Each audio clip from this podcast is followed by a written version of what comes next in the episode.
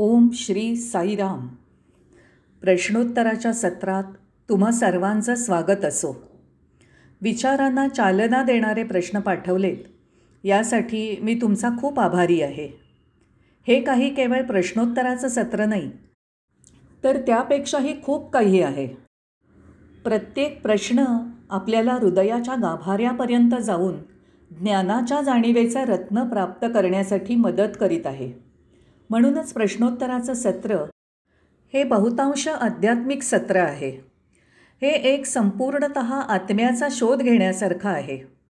म्हणूनच ही जिज्ञासू वृत्ती दाखवून सर्वांच्या उन्नतीसाठी जास्तीत जास्त प्रश्न पाठवा.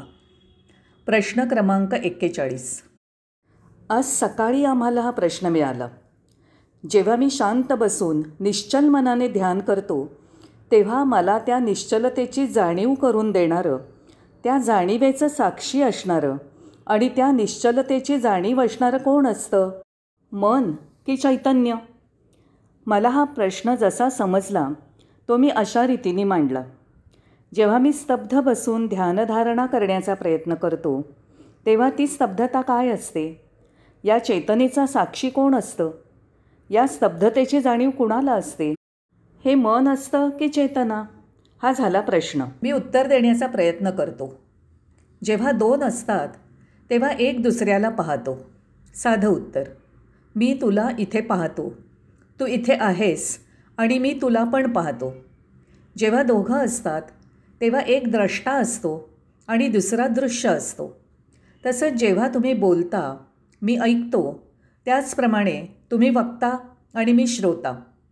तद्वतच आपल्या प्रत्येक क्रियेत दोघांचा समावेश असतो. जेव्हा तुम्ही बोलता तेव्हा मी तुमच्या बोलण्याला साक्षी असतो. जेव्हा मी पाहतो तेव्हा मी माझ्या पाहण्याचा साक्षी असतो. म्हणूनच साक्ष देणारा हा एक भाग आणि साक्षीदार हा दुसरा भाग. मला वाटतं मी स्पष्ट केलं आहे हा विषय अधिक खोलात जाऊन पाहिला असता इथे कार्य करणारी इंद्रिय आणि अनुभूती घेणारी इंद्रिय. या इंद्रियांचा साक्षी कोण? हाताला माहीत नसतं की तो हात आहे. पायाला माहीत नसतं की तो पाय आहे. डोळ्याला माहीत नसतं की तो डोळा आहे. इंद्रियांना स्वतःची जाणीव नाही तर मग या इंद्रियांची जाणीव कुणाला असते? मनाला इंद्रियांची जाणीव असते. माझं मन मला सांगतं की हा माझा हात आहे. ज्याने मी काम करतो. माझं मन मला सांगतं की हा माझा पाय आहे आणि मी पुढे चालू शकतो. माझं मन मला सांगतं की हा माझा डोळा आहे मी पाहू शकतो. याचा अर्थ असा की मन हे इंद्रियांचा साक्षीदार आहे. ठीक आहे. तर मग मनाचा साक्षीदार कोण? कोणीतरी मनाचा साक्षीदारही असला पाहिजे ना? कोण बरं आहे तो? का बरं प्रश्न पडावा? खूप सोपं आहे. सर्वजण म्हणतात माझं मन माझं मन आज शांत नाही. माझं मन आज खूपच विचलित आहे. माझं मन आज अस्थिर आहे. याचा अर्थ असा होतो की कोणीतरी आहे जो मनाची विचलितता अस्थिरता याचा साक्षी आहे. म्हणजेच अशी काहीतरी गोष्ट आहे जी मनाची अवस्था निरीक्षण करते मनाच्या अवस्थेला साक्षी आहे जी मनाच्या पलीकडे आहे. मन इंद्रियांच्या पलीकडे आहे आणि म्हणूनच मनाच्या पलीकडे दुसरं काहीतरी आहे जे मनाच्या अवस्थेचं सुद्धा साक्षीदार आहे. मनाच्या अवस्थेला साक्षी असणारं असं काय आहे बरं? ते म्हणजे आपली बुद्धी. मनात जे काही होत असतं त्याला बुद्धी साक्षीदार असते. मनात येत असणारे सर्व विचार आणि सर्व भावनांचा बुद्धी साक्षी असतो. त्यानंतर चांगलं काय बरोबर काय आणि चूक काय हे बुद्धी न्याय करते. ते सतत निवाडा करीत असतं. विचक्षणा करतं. विश्लेषण करतं. म्हणजेच बुद्धी ही मनाची साक्षीदार आहे. तर मग बुद्धीची साक्षी कोण आहे? या बुद्धीला साक्ष असलेलं असं काहीतरी असलं पाहिजे ते काय आहे बरं? ते बुद्धीच्या पलीकडे असायला हवं. ते जे काही बुद्धीच्या पलीकडे आहे तेच फक्त या साक्षीला साक्षी आहे. तेच या बुद्धीचा साक्षीदार आहे. मग ते असं काय आहे? जे बुद्धीच्या पलीकडचं आहे? बुद्धीच्या पलीकडे जे आहे ती चेतना किंवा आत्मा. मग आपण आता विरुद्ध दिशेने पाहूया. आत्मा हा बुद्धीचा साक्षी आहे. बुद्धी ही मनाची साक्षी आहे. मन हे इंद्रियांचं साक्षीदार आहे. म्हणजे कशापासून काय? इंद्रियांचं साक्षीदार मन त्याच्यावर बुद्धी बुद्धीवर आत्मा. म्हणूनच सर्वात शेवटी आत्मा किंवा चेतना. आता हे बघा माझी इंद्रिय माझ्या देहापुरती मर्यादित आहेत. ठीक आहे माझं मन हे माझ्यापुरतं मर्यादित आहे. कारण मला तुमचं मन माहीत नाही. तुमचे विचार तुमच्या भावना मला कशा कळणार? म्हणजेच काय की माझं मन माझ्यापुरतं मर्यादित आहे जसं तुमचं मन तुमच्यापुरतं मर्यादित आहे. थोडक्यात असं की इंद्रिय देहापुरती मर्यादित आहेत. मन हे एका व्यक्तीपुरतं मर्यादित असतं आणि बुद्धी ही एका व्यक्तिमत्वापुरती मर्यादित असते. मग साक्ष म्हणजे काय? ती कुठे असते? मित्रांनो इथे थोडा अधिक विचार करायला हवा. ही साक्ष सर्वांची साक्षीदार आहे. तुमचीच नाही. तर आजूबाजूला असलेल्या सर्वांची ही साक्ष सर्वांमध्ये एकच आहे. यापूर्वी जसं मी सांगितलं की इंद्रिय वेगळी आहेत मन भिन्न आहे बुद्धी वेगळी असते. तथापि ही साक्ष शाश्वत साक्षी आपला आत्मा आपली चेतना ही सर्वांमध्ये समान आहे.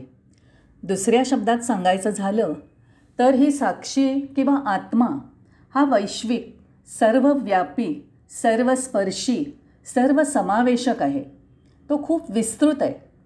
अशा रीतीने ही शाश्वत साक्ष जी खूप विस्तारित आहे तो आत्मा माझ्या बुद्धीचा साक्षीदार आहे. तसंच माझी बुद्धी मनाची साक्षीदार आहे आणि मन माझ्या इंद्रियांचं साक्षीदार आहे. हा साक्षीदार आत्मा शाश्वत आहे. इंद्रिय जीवाबरोबर जातात. मनसुद्धा जातं. बुद्धी पण जीवासोबत जाते. पण आत्मा जात नाही. कारण तो अमर आहे शाश्वत आहे. इंद्रिय चुकू शकतात. मन चुका करतं. आपल्याला माहितीच आहे बुद्धी किंवा निर्णयही चुकीचे ठरू शकतात. म्हणजेच ही दुहेरी प्रणाली झाली. इंद्रिय दुहेरी असतात मन दुहेरी असतं बुद्धी दुहेरी असते. तथापि तो शाश्वत आत्मा दुहेरी नाही.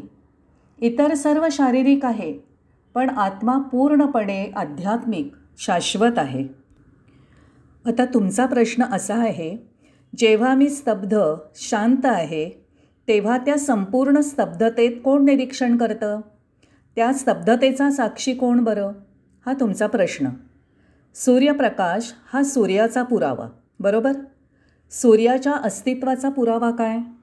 सूर्य हाच पुरावा आहे. सूर्यग्रह हाच स्वतःचा साक्षी आहे. त्याला दुसरा साक्षी असण्याची आवश्यकता नाही. सूर्य हा प्रकाशाचा स्रोत आहे आणि प्रकाशामुळे आपण सर्व काही पाहू शकतो. म्हणून आपण पाहतो त्या सर्व वस्तूंचा सूर्यप्रकाश साक्ष आहे. आणि सूर्य हा सूर्यप्रकाशाचाही साक्ष आहे. सूर्य हा स्वतःचाच साक्ष आहे. त्याला कोणी साक्ष लागत नाही. कारण तो पूर्णत जागरूक जागृत अवस्था आहे. याला आपण चित्त स्वभाव म्हणतो. हे चित्त चैतन्य सर्वाचा साक्षीभाव आहे. त्याला दुसरा साक्ष असण्याची गरज नाही. अशा प्रकारे तुमची स्तब्धता ही एक अनुभूती आहे. ती स्तब्धता जेव्हा अनुभूती होते तेव्हा ते चैतन्य असतं. तथापि तुमची स्तब्धता हा अनुभव नसून फक्त निरीक्षण आहे. जेव्हा ते निरीक्षण असतं तेव्हा त्या स्तब्धतेला मनाच्या साक्षीची आवश्यकता असते. मी माझी स्तब्धता निरीक्षण करीत नाही. मी स्वतः स्तब्धता आहे. मी माझी शांती निरीक्षण करत नाही. मी स्वतः शांती आहे. मी प्रेम पाहत नाही. मी स्वतः प्रेम आहे. म्हणजेच हे चैतन्य आत्मा स्वतःला साक्ष साक्षी भाव आहे. त्याच्या पलीकडे कोणी साक्षीची आवश्यकता असण्याची गरज नाही. मित्रांनो हे माझं उत्तर आहे. मला वाटतं हे उत्तर पुरेसं आहे. पण तरीसुद्धा तुम्हाला याचे पूरक काही प्रश्न असतील तर तुमचं स्वागत असो. प्रश्न बेचाळीस. पुढील प्रश्न असा आहे विभूती कपाळावर का? एक मुद्दा. ठीक आहे. आधी विभूती काय आहे हे जाणून घेऊया.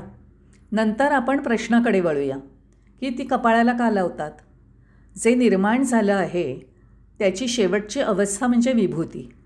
जी वस्तू आहे निर्जीव किंवा सजीव काहीही असलं तरी अंतिम अवस्था ही विभूती आहे. याचा अर्थ तुम्ही खुर्ची जाळता तिची राग बनते. जेव्हा तुम्ही संपूर्ण इमारत किंवा पेट्रोलची टाकी जाळता तिची राग बनते. म्हणजेच निर्माण झालेल्या प्रत्येक वस्तूची शेवटी राख होते. म्हणजेच राग किंवा विभूती ही अंतिम अवस्था आहे. आता जर तुम्ही विभूती जाळलीत तर काय होईल? त्याची विभूतीच राहणार.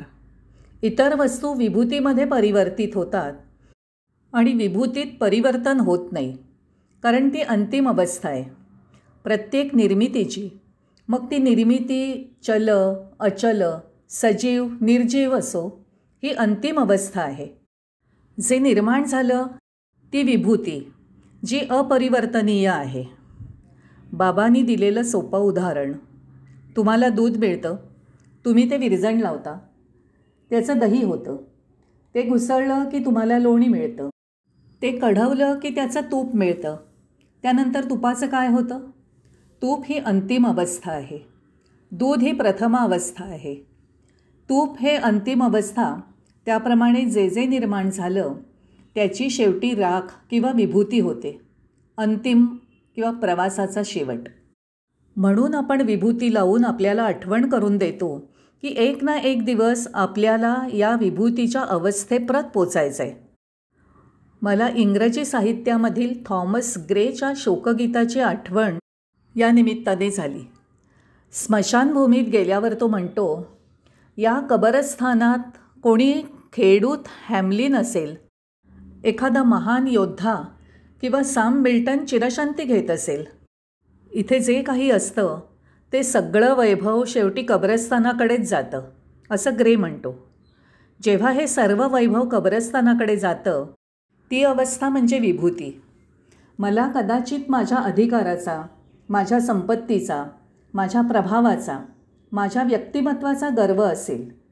तुम्ही यापैकी कुठल्याही गोष्टीचं प्रतिपादन करा त्याचा शेवट हा विभूतीच्या अवस्थेतच होतो. म्हणून जेव्हा तुम्ही कपाळावर विभूती लावता त्याचा अर्थ हे मानवा तू केवळ मर्त्य आहेस याची आठवण ठेव. तू या अवस्थेला जाणार आहेस हे लक्षात ठेव. दुसरा मुद्दा विभूतीला दुसरा अर्थ आहे. ही सर्व निर्मिती विश्व एक विभूती किंवा निर्मात्याचं गूढ आहे. खरंच पर्वत किती सुंदर आहेत सागर किती अद्भुत आहे दर्या किती खोल आहेत पक्षी पशु मानव किती निरनिराळे छान आहेत. निर्मितीचं हे विभिन्न सौंदर्य दुसरं काही नसून निर्मात्याचं आश्चर्यकारक वैभव आहे. ही अद्भुत निर्मिती म्हणजेच विभूती. म्हणूनच निर्मिती जशी विभूती किंवा निर्मात्याविषयी सांगते तसंच निर्मात्याचं गूढ म्हणजे विभूती जी आपण कपाळावर लावतो. ती सांगते हे मानवा तू जबाबदार नाहीस.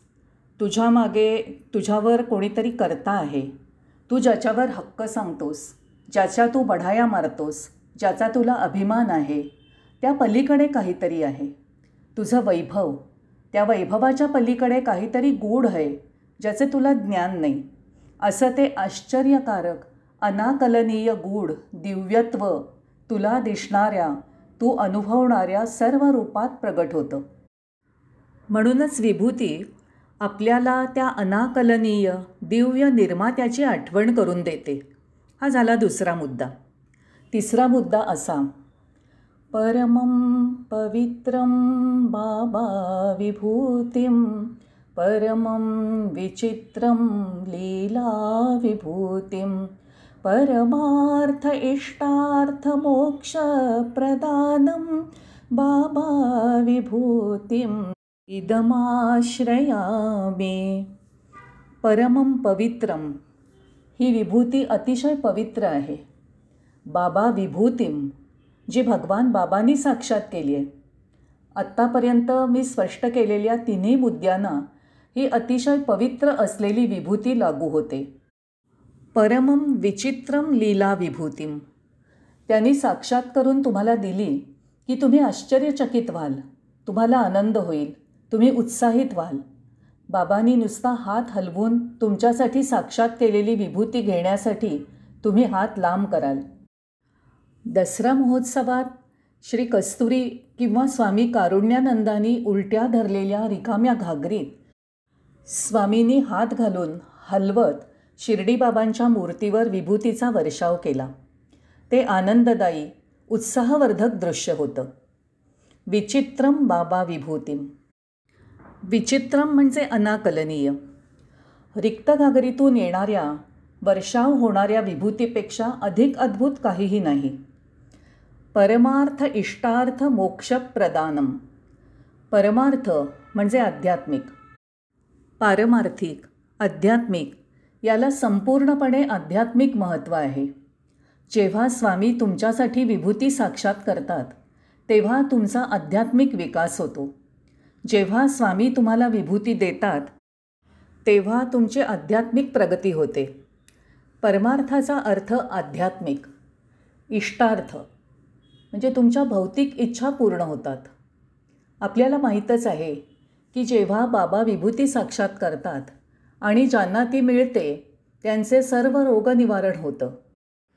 पूर्ण अंध असलेले असे कित्येक लोक मला माहीत आहेत ज्यांना विभूती मिळाल्यावर त्यांना दृष्टी प्राप्त झाली आहे. त्यामुळे विभूतीला औषधी मूल्य आहे. आणि ही विभूती तुमचं जीवनच बदलून टाकेल. जे दारिद्र्यामध्ये बुडलेत असे मला ठाऊक आहेत. त्यांना बाबांची विभूती मिळाल्यावर ते धनवान आणि संपन्न झाले. मी अशी कित्येक उदाहरणं देऊ शकतो पण वेळ कमी आहे.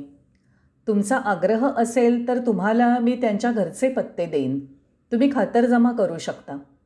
या काही नुसत्या गोष्टी नाही आहेत विभूती तुम्हाला आध्यात्मिक ज्ञानाने संपन्न करते. भौतिक दृष्टिकोनातनं ती तुम्हाला समृद्ध करते. ती तुम्हाला रोगमुक्त करते. तुमच्या सर्व व्याधी तुमच्या सर्व इच्छा विभूतीने पूर्ण होतात. परमार्थ इष्टार्थ. परमार्थ आध्यात्मिक. इष्टार्थ इच्छा. मोक्ष प्रदानम. ती मोक्ष किंवा मुक्ती प्रदान करते. म्हणूनच विभूती ही काही क्षुल्लक गोष्ट नाही. परमं पवित्रं बाबा विभूतिं परमं विचित्रं लीलाविभूतिं परमार्थ इष्टार्थमोक्षप्रदानं बाबा विभूतिम् इदमाश्रयामी. प्रश्न नंबर त्रेचाळीस. अजून एक प्रश्न आहे ज्याचं उत्तर खरोखरीच लहान आहे. तो नेहमी विचारला जातो आणि त्याचं उत्तर मागे दिलं आहे तथापि या सद्ग्रहस्थांना बरं वाटावं म्हणून मी पुन्हा उत्तर देतो. प्रश्न असा आहे स्वामी आपल्यामार्फत बोलतात असं काही जणं ढोंग करतात. आपल्याला माहीत आहे की हे खोटं आहे. काही भक्त भ्रमित होतात आणि त्याच्यावर विश्वास ठेवतात आणि तरीही साईबाबांची पूजा करतात. होय. ढोंगीपणा नक्कल करणं ही फसवेगिरी आहे. म्हणूनच जर काही लोकांनी ढोंग केलं की स्वामी त्यांच्यामार्फत बोलतात तर ती केवळ नक्कल लबाडी आहे. ते तुम्हाला फसवायला तयार आहे आणि तुम्ही फसायला तयार आहात. म्हणजे दोघंही तितकेच अपराधी आहेत. म्हणजे एक फसवतो आणि दुसरा त्याला फसवायची परवानगी देतो. दोघंही चुकतात. स्वामींना बोलण्यासाठी दुसऱ्या कुणाची आवश्यकता नाही. कधीच नाही. का बरं? कारण ते कुठे बाहेर नाहीत. मला तुमच्याशी बोलावं लागतं? कारण मी तुमच्यापासून दूर आहे. म्हणजे तुम्ही जे पाहता ज्याच्यापासून ऐकता ते जेव्हा तुमच्याहून वेगळं असतं तेव्हा तुम्हाला कोणी व्यक्ती कोणी प्रतिनिधीची आवश्यकता असते. पण बाबा तर तुमच्यामध्येच आहेत. मग तुम्हाला त्यांच्याशी बोलायला दुसऱ्या माणसाची का गरज भासते? स्वामी त्यांचा संदेश त्यांच्या दिव्य पद्धतीने त्यांच्या दिव्य इच्छेनुसार स्वतःहून तुम्हाला देतील. आणि तुमच्या पातळीवर ते माणसाची इच्छा अंतर्मनाचा आवाज असेल. म्हणून जर कोणी म्हणत असेल की स्वामी त्यांच्यामार्फत बोलतात आपण त्यांचं ऐकण्याची गरज नाही. ते शंभर टक्के पूर्णत चूक आहे. त्यांचं लक्ष होऊ नका. होय. काही भक्त फसतात आणि त्यांच्यावर विश्वास ठेवतात आणि तरीही साईबाबांची पूजा करतात. जर ते फसवे आहेत तर तो त्यांचा दोष आहे. तरीही ते साईबाबांची पूजा करतात.